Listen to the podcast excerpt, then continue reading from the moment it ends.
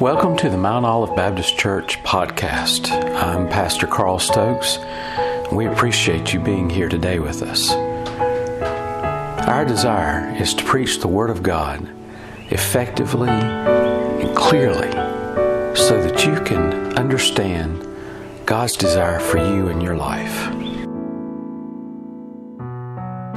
Turn with me in your Bibles once again to the book of Ephesians we're just now getting to some really good stuff in terms of, well, it, there's been good stuff all along. Let's just not uh, mess that up by saying any otherwise. There's been some great stuff, but now we're getting to the point where uh, it's getting close to uh, not only understanding everything about ourself as a Christian. What does it mean to be chosen of God? What does it mean to uh, to be predestined from the beginning of time? Uh, to uh, to have the opportunity to to know Jesus Christ as our Savior and to have that love relationship with God and and uh, God working that out in our lives and and being sealed in the inheritance of God.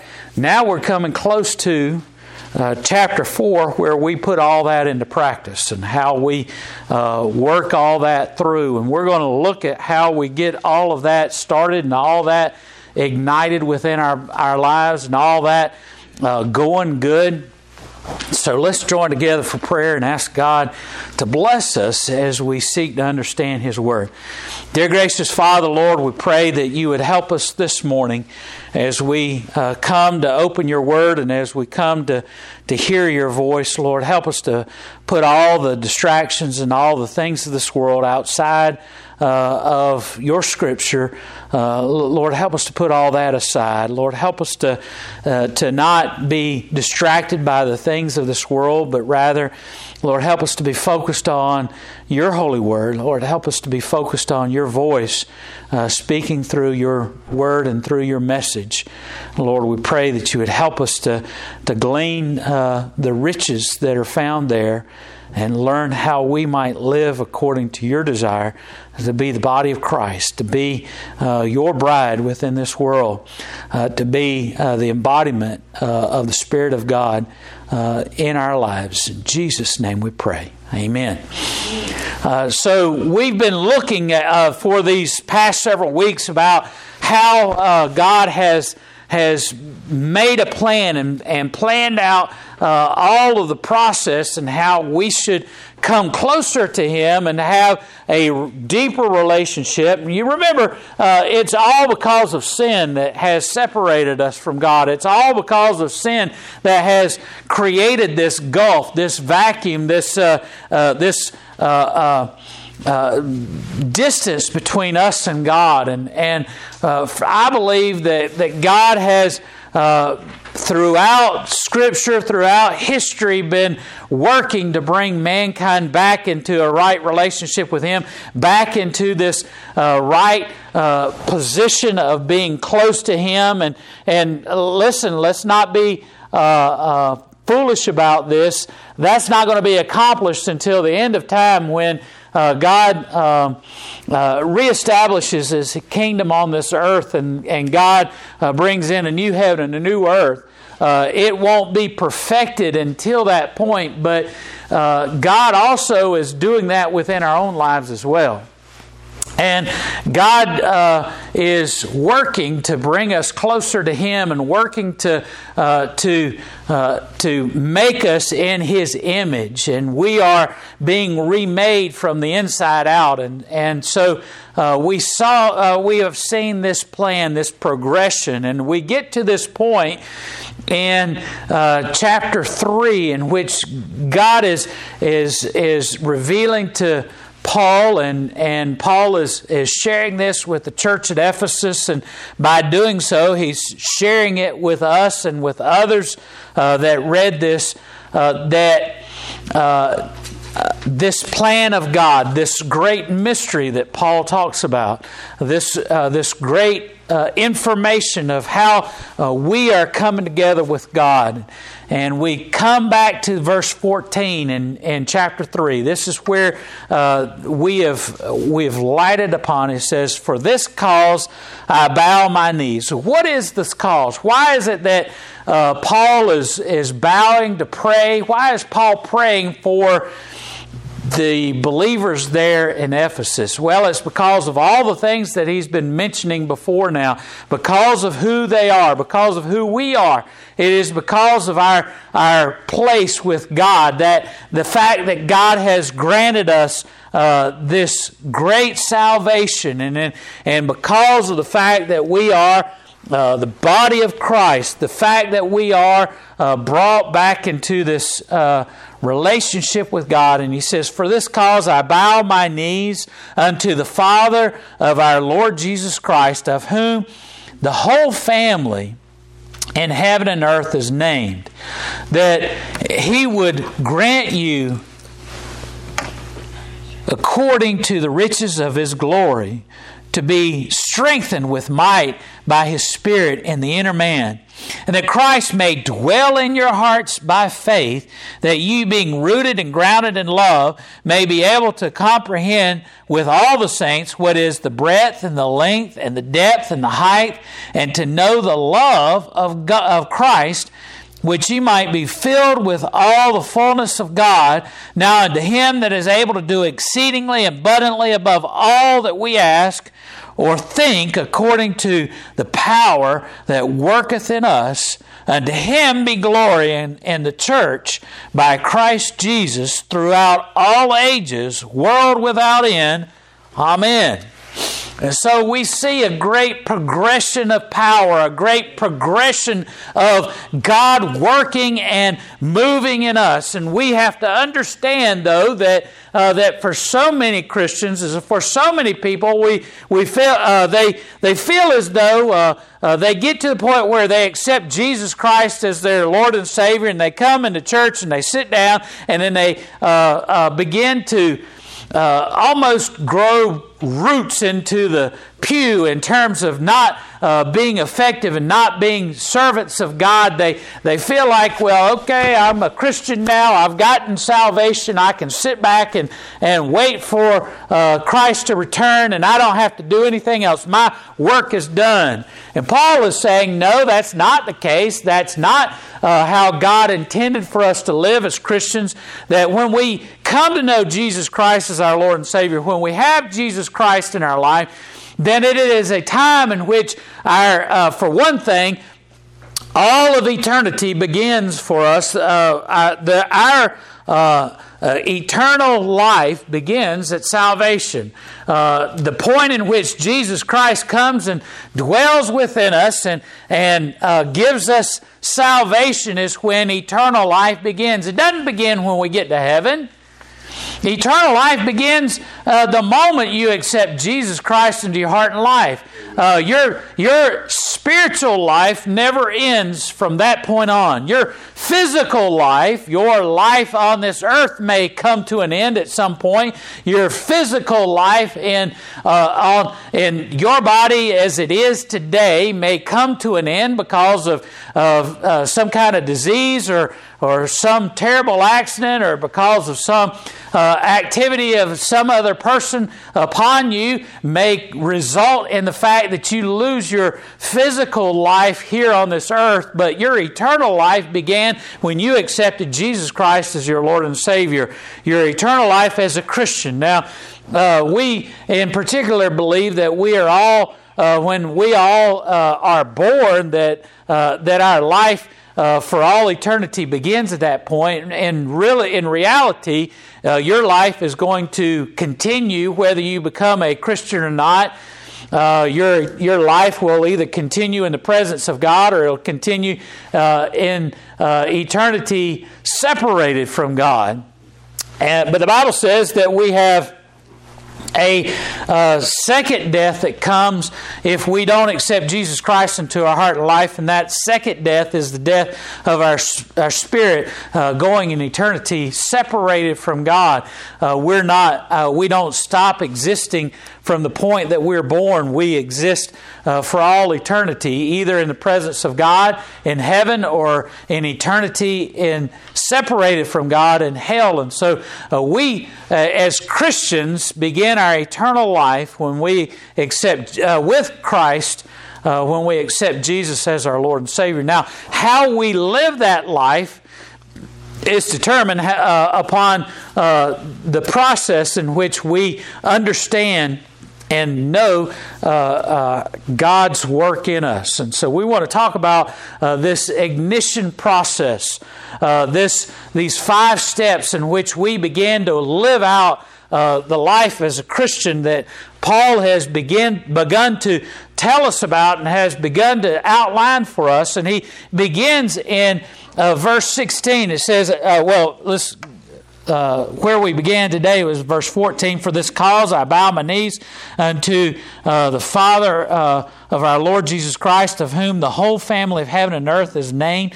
And so Paul is praying that they would understand, and it's my prayer for you that you would understand and know how God desires for you to live, how God desires for you to, uh, to be uh, a part of the family of God, how God desires for you to give God, uh, give Him the glory in your life. And uh, he says verse 16 that he would grant you according to the riches of his glory to be strengthened with might by his spirit in the inner man. First of all, you need to understand that it begins with inner strength. It begins with this inner strength that he speaks of uh, in verse 16 uh, that God would grant you according to the riches of his glory to be strengthened with might by his spirit. Uh, and what you need to understand is, is that uh, that God, uh, when we accept Jesus Christ as our Lord and Savior, it is God who strengthens us. And, and Paul is, is praying that, that God would help the, these new Christians and to help us as Christians to understand this inner strength that God grants us, this, this inner strength of how uh, we are to live, the, the, of how we are to go about our life. We, we're not living in our own power and our might. It is the, by the power and might of, of Jesus Christ. We're not living in our own ability. It is the inner strength of God that He gives us. Through, and the Bible says it is through His riches and glory that he gives us this inner strength. It is according to his the abundance of his riches and glory. Um, uh, it, has been described that uh, that God gives this uh, according to his. Uh, it says according to his riches and glory, not from his riches and glory. You notice that? Look there again. It says according to. Now, what's the difference between according to or from? Okay, if you go to a rich man and you say, uh, uh, uh, "Sir, I, I, need to, uh, I need five hundred dollars for uh, something that, that's going on in my life. I need five hundred dollars for surgery." Okay, and the rich man says, "Okay, I'm going to give you from my wealth." And from my wealth, I, uh, I, can, I realize that I can afford to give you $4.50. Now that's coming that's money coming from his riches. He's he's got money, he's got uh, great wealth, but he determines that well, uh, because of the actuary tables and because of all the things that are going on, uh, I can give you four dollars and fifty cents. Then another man goes to a rich man and says, uh, and that's coming from his riches. He's got uh, uh, millions of dollars, and he says, Well, I can only risk a certain amount, and so I'm going to give you $4.50. Well, that's nowhere close to the $500 that you needed. Then you have uh, someone going to a rich man, and, and but this rich man is going to give you according to his riches. According, he's going to give you in accordance to. And so he goes to the rich man and says, I need $500. And the rich man says, I'm going to give you according to my riches, and I'm going to give you $1,000. It's not money from his wealth, it is uh, it is money according to his riches. He's got he's got millions of dollars, and because he's got such wealth, he's going to give you a thousand dollars uh, because uh, it is according to his riches, not from his riches. And that's the, the uh, distinction here. God is granting us inner strength not from his strength. He's, not taking anything away from his strength. He's giving according to his riches. Uh, because of his great uh, wealth, uh, because of his great riches, God is granting us this inner strength, inner strength in Jesus Christ, inner strength in order to be the, uh, the person that He wants us to be. And it says uh, that it is strengthened with might by His Spirit in the inner man.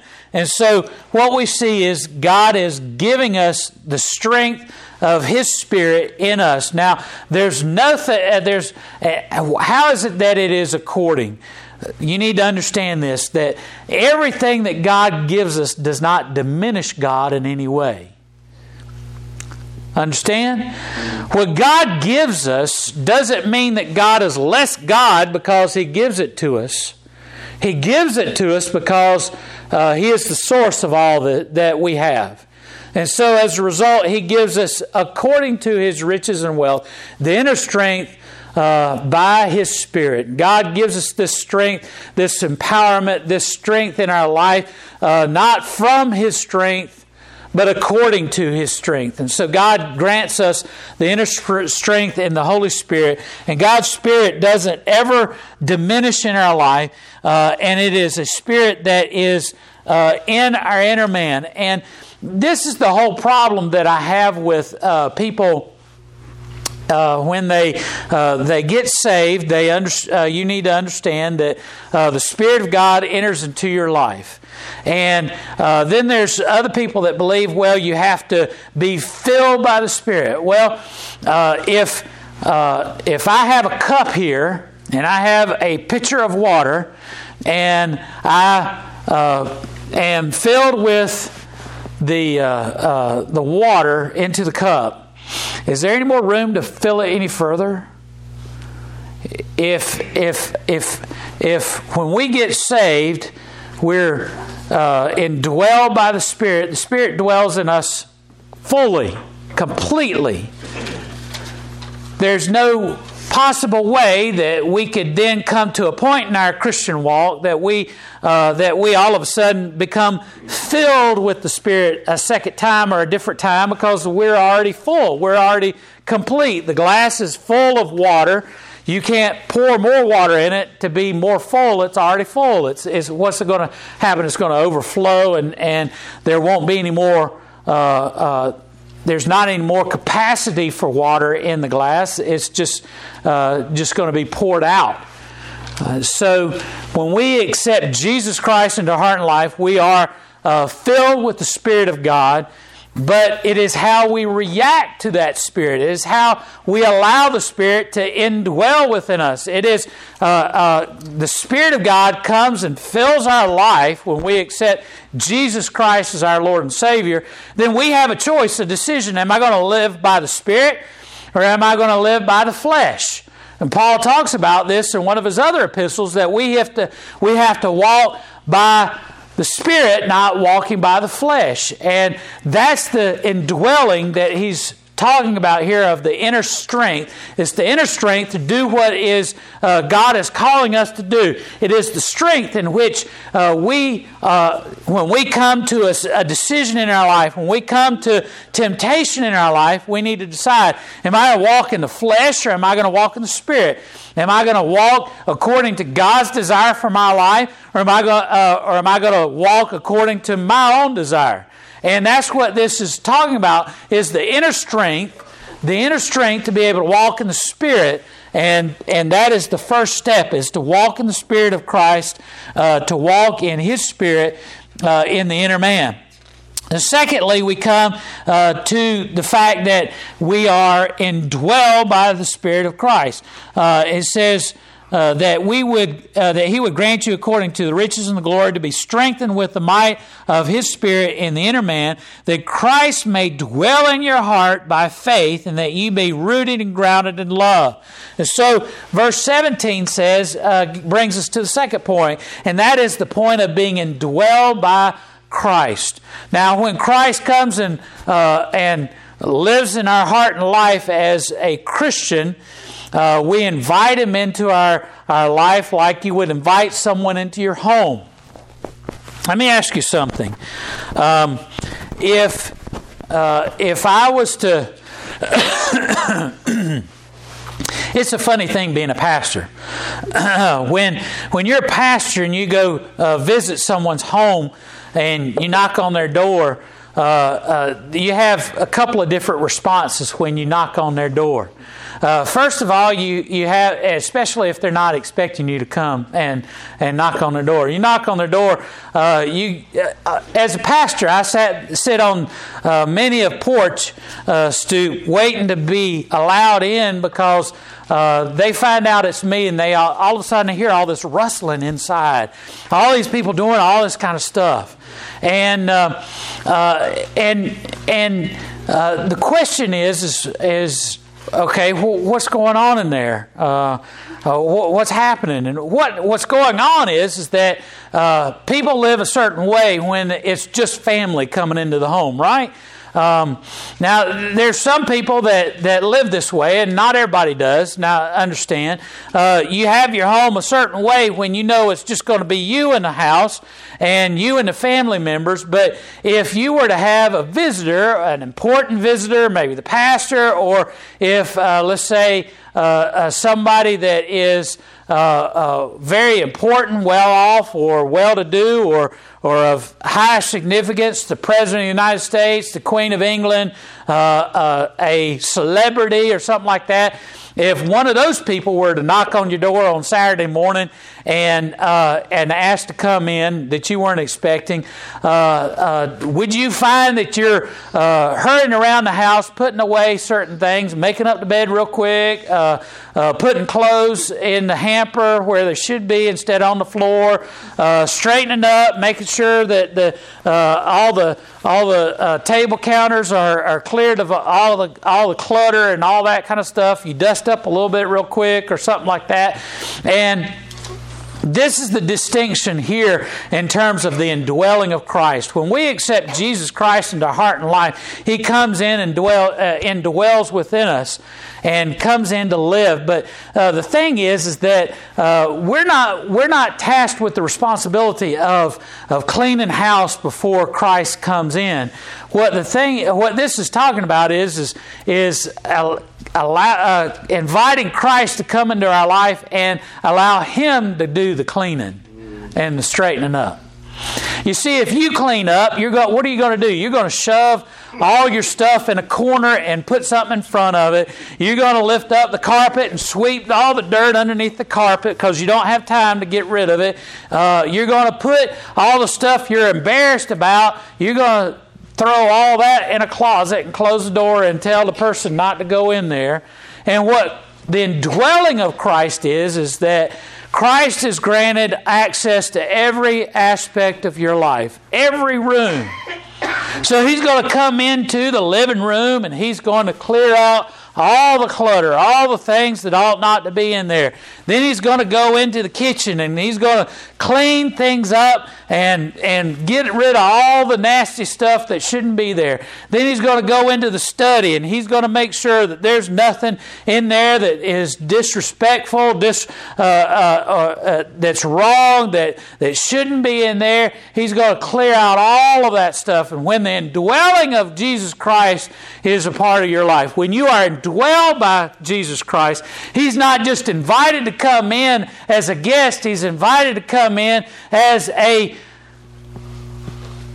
permanent resident. He comes in and He changes everything in your life. And he casts out all the things that are, are not supposed to be in there. He gets rid of all the filth that you shouldn't have in your life. He gets rid of all the bad language, all the bad humor. he gets rid of all the bad habits. excuse me, he gets rid of all the things that you shouldn't be looking at. He gets rid of all the things you shouldn't be listening to. He gets rid of all those things because why? Because He is holy and He is not to be dwelling in a place where it's unholy. And so God is seeking to transform your life, and when Christ indwells in your life, he gets rid of all that stuff. The problem is, is that we want to still lay claim to our closets and our uh, attic ways and, and a basement. We want to hold on to all the things that we used to, to do and all the things that we used to find pleasure in.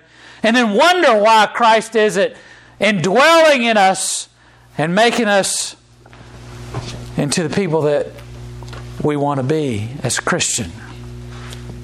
We try and hold on to all those sinful things. We try and hold on to all those things that we shouldn't have in our life. And when the indwelling of Jesus Christ occurs in our life, He comes in and He gets rid of all that stuff that shouldn't be there. All the music we shouldn't be listening to, all the TV programs we shouldn't be seeing, all the uh, bad things that we read on the internet, all the bad things that we are uh, participating in our life, all the bad habits that we've had in our life, all the bad things that we shouldn't have been doing all along. Christ comes in and he says, You know, I, I am indwelling in this place, and as such, it is to be clean. And your life is cleaned out when you're indwelled by the Spirit, uh, indwelled by Jesus Christ. In the presence of, would you have anything disrespectful towards the King in your household if you were inviting him to come in? And to take up residence in your house? That's a slap in the face. No, when he comes in, he cleans it all out. Everything that is disrespectful, everything that is contrary to his desire, he gets rid of it. And then in verse 17 it says, Once we have the indwelling of Jesus Christ in our life, after He has given us the strength of His Spirit to be filled with the Spirit, and Christ is dwelling within us, then the amazing thing happens. We begin to have an incomprehensible love that is far beyond our understanding, all far beyond all the things that, that we could understand. The people that we once couldn't stand, the people that we couldn't once be around at one time before we had Christ in our life, all of a sudden we understand that, hey, Jesus died for them too. Jesus died for that person over there. And I, I'm called to love him or her just as much as Jesus Christ loved them. How much did Jesus love them? Oh, just enough to go to the cross and die in their place. How much am I called to love them? Just enough to give my life for their life too. And so all of a sudden, once Christ comes in and begins to dwell within my life, and He begins to live in and through me, and I have the strength of the Spirit in my life in which I can live for Him. All of a sudden, I began to love people like Jesus loves them. I began to love my neighbor more than I love myself. I begin to see people that are in need, and I see that they have a greater need than I have for what I have. And they have an understanding of, uh, and a need for Jesus Christ in their life. And so I desire to give to them all that Christ has given me. Because by doing that, Christ just keeps heaping it on my life and giving me love after love after love after love. And so the love that I share with my brother, uh, my people down the street, my neighbors, the co-workers, the people that I meet at the store, the, the people that I meet at, in, at the gas station, because Christ loves me and is empowering me to have that strength of the Spirit and the dwelling of, the, of Jesus Christ in my life. I began to love people like Christ loves. I can't help but do that because Christ is living in me. And I just keep moving and moving and moving closer to what Christ wants me to be to the point where I come to verse 19. He says, Not only do I have uh, the Spirit of Christ living in me, and Christ is dwelling within me, and I have His love in my life. He says, that I may be able to comprehend with all the saints what is the breadth and the length and depth and the height of what? His love. And to know the love of Christ, which passes knowledge, that ye might be filled with all the fullness of God. I have the love of God within me, the love of Jesus Christ in me, that I might be able to be filled with the fullness of God. You see, here's the Trinity right here within me. In my, uh, I have the Spirit of God working in my life. Jesus Christ has come to dwell within me, and then all of a sudden, the uh, the presence of God the Father is filling my life, and He is filling me to the point that now it's nothing for me to see that I have been called to be holy because He is holy. It is nothing because His, His fullness is dwelling within me. He says, that I may know the love of Christ, which passes the knowledge, that ye might be filled with all the fullness of God. You see, I cannot be filled with the fullness of God until I first love like Christ's love. Until I begin to have the attributes of Jesus Christ, can I ever have the possibility of understanding and knowing how to live as God has called me to live. And when I am able to be uh, filled with the fullness of God, I finally come to the very tipping point.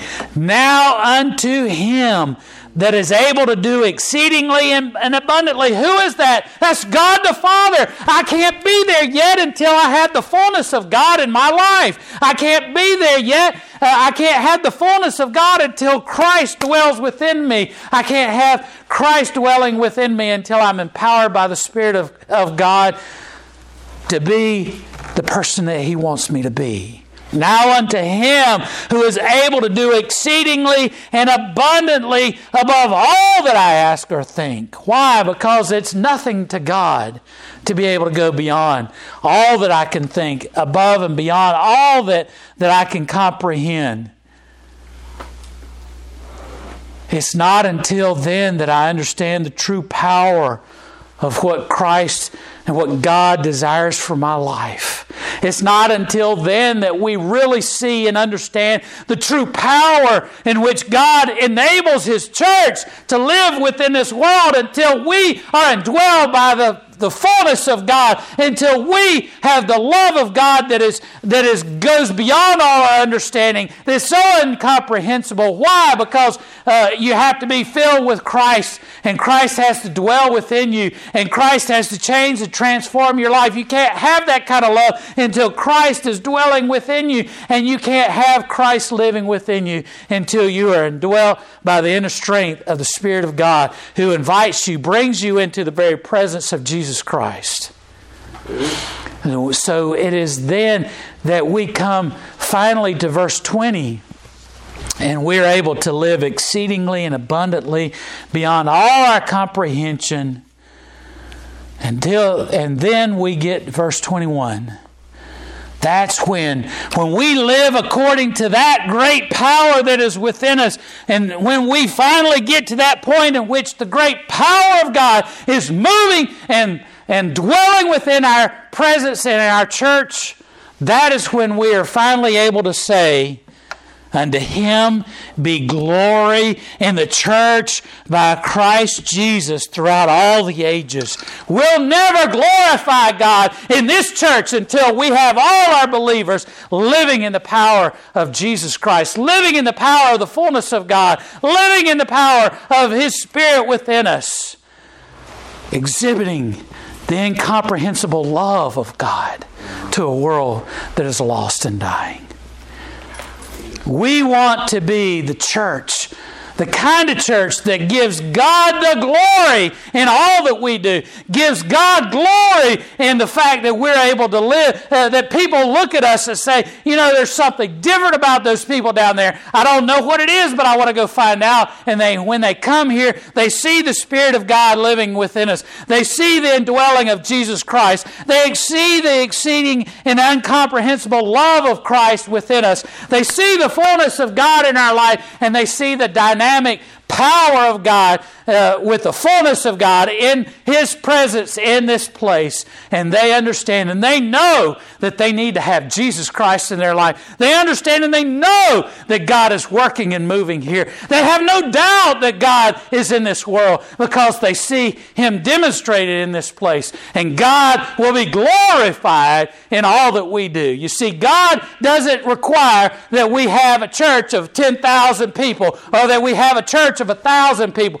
Doesn't, God doesn't require that we have a church that has a big orchestra or has a choir of 300 people. God doesn't require that we have uh, any of those things, but God does require that we give Him the glory. And that's how we give Him the glory by allowing His presence to live within us, allowing His fullness to be here in this place. And we live according to His will and desire in our life to exhibit His love.